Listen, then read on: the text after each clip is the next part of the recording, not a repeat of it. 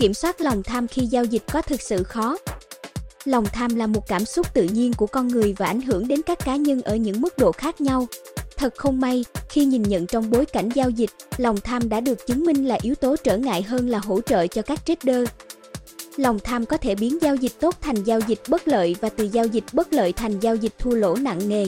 Bài viết này chia sẻ một số kinh nghiệm để kiểm soát lòng tham và cách ngăn nó cản trở sự thành công trong giao dịch của bạn. Lòng tham là gì?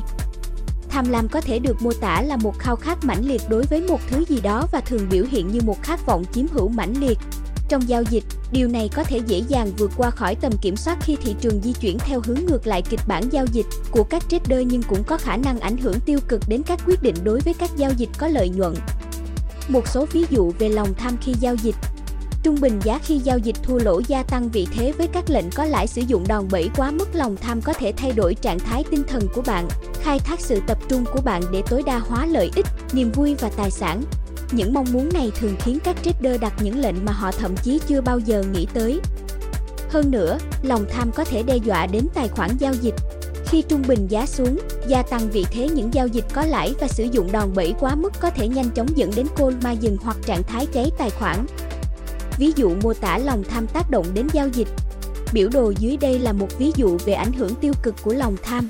Biểu đồ cho thấy một kịch bản trong đó một nhà giao dịch tham gia một vị thế mua tỷ giá EUR-USD không có điểm dừng lỗ sau một cây nến xanh dài, với hy vọng rằng giá sẽ vận động tăng cao hơn.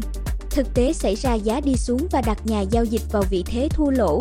Lòng tham có thể lôi kéo trader không chỉ duy trì vị thế hiện tại mà còn mở một vị thế mua mới khi thị trường có dấu hiệu quay đầu mũi tên màu xanh thứ hai để trung bình giá.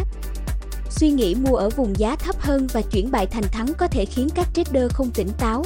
Hơn nữa, sự tham lam như vậy có thể khiến các nhà giao dịch mù quáng đến mức có thể giao dịch ngược xu hướng mà không hề nhận ra. Biểu đồ mô tả hành động của nhà giao dịch. Tham lam thường đi kèm với các cảm xúc khác, chẳng hạn như sợ hãi, Nỗi sợ hãi xuất hiện nhiều lần trong hành trình của trader. Đó là lý do tại sao học cách quản lý nỗi sợ hãi ngay từ đầu là điều cần thiết. Cách kiểm soát lòng tham khi giao dịch May mắn thay giống như các cảm xúc khác, lòng tham có thể được kiểm soát và vượt qua.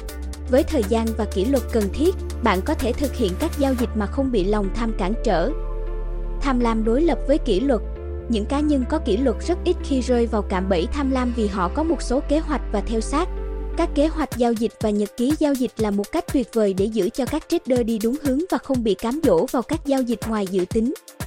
Các trader cũng nên cân nhắc việc tuân thủ nghiêm ngặt mức dừng lỗ và xác định mục tiêu lợi nhuận trước khi tham gia giao dịch. Đây được coi là tỷ lệ risk-reward và là đặc điểm quan trọng nhất của các trader thành công.